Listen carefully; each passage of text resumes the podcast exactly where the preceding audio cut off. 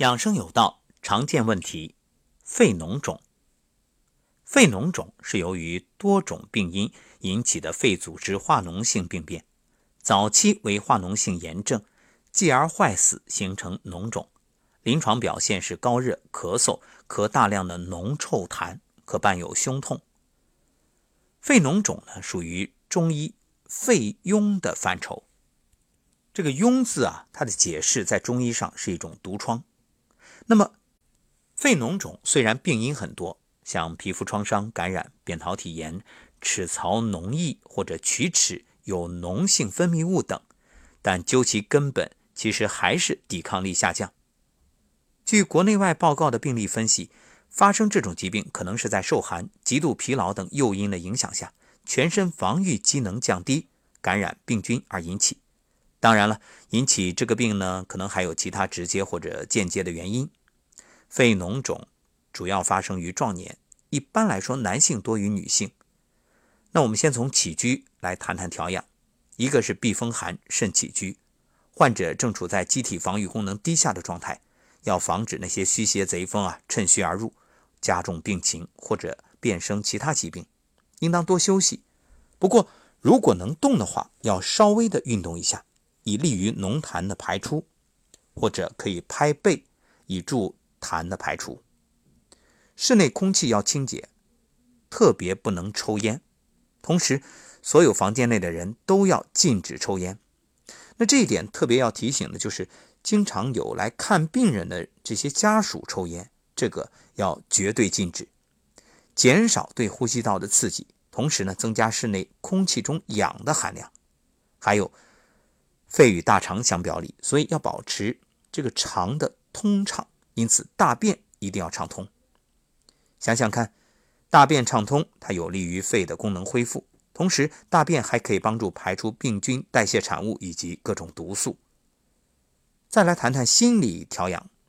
对于慢性肺脓肿患者，因为病情反复、病程较长，加上经常发低烧、食欲不振、消瘦乏力，所以肯定会烦躁，或者对治疗失去信心与耐心，这样只会加重病情。中医认为，肺痈吐痰日久，气血暗耗。如果情绪再急躁，肝郁不舒，肝克脾土，会进一步耗伤气血。所以一定要抱着既是认真对待疾病，又不过分看重疾病的态度，心平气和，以静养气，有战胜疾病的信心，积极配合医生治疗。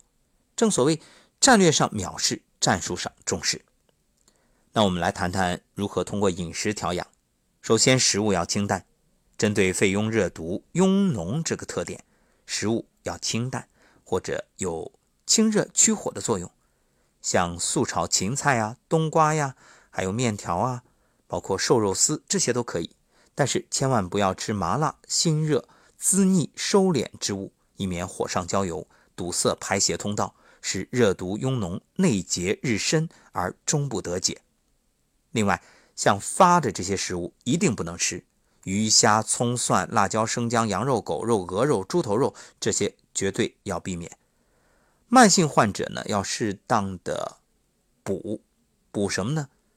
扶正、脱邪，可以在食疗方剂或者饮食中适当加入性味宜于病情减轻的补品。那我们后面呢会举几个例子。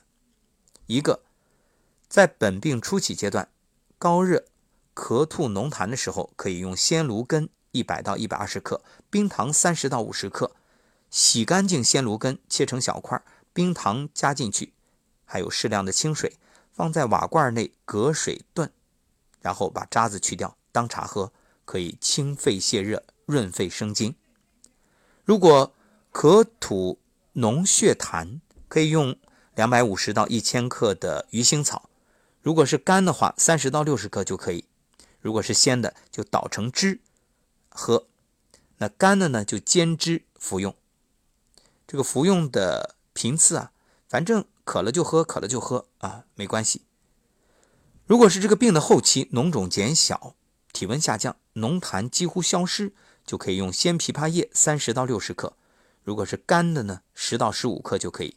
粳米三十到六十克，少许冰糖，将枇杷叶刷去背面的绒毛，切细，煎煮取汁去渣。以汁入粳米煮粥，粥成之后加冰糖温服，每天两次。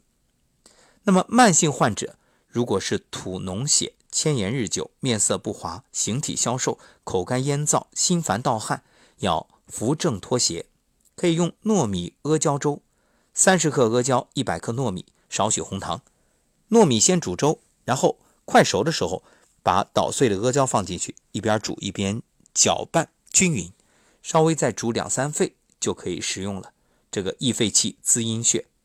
还有沙参、玉竹炖老鸭，三十到五十克的沙参，三十到五十克的玉竹，一只老鸭，把沙参和玉竹洗净，老鸭呢去毛，然后内脏也去掉，然后洗干净，一起放到瓦罐内。文火焖煮一小时以上，鸭肉熟的时候适当调味就可以了。这个方子可以养阴补虚。另外还有几个药方，我就放在后面用文字给到大家。那么，慢性肺脓肿患者能不能锻炼？可以，要适度，运动量呢逐渐增加。由于肺的呼吸功能欠佳，所以运动量一定不能大。可以在空气新鲜的户外环境散步，另外做八段锦，还有站桩、颤抖功，这些都可以。这样呢，促进机体正气恢复，加速脓肿的愈合。其他方面还可以通过淋巴结的疗法，就是在腋窝这个位置啊，啊或者腹股沟的淋巴结都可以。那每个淋巴结呢，会注入一种林格氏液，零点五到一点零毫升。当然，这个你自己不能做，一定是医生来做。另外，我建议大家拍打，这个比较安全。拍打淋巴、腹股沟啊、腋窝都可以轻轻拍打，还可以用熏蒸的方法。黄柏两百克，防风二十五克，黄芩两百克，双花两百克，加上两千毫升水，煎成一千五百毫升，取药液蒸气熏至腋下的淋巴结，每次呢半小时，同时配合蒸汽吸入十分钟，每天两次。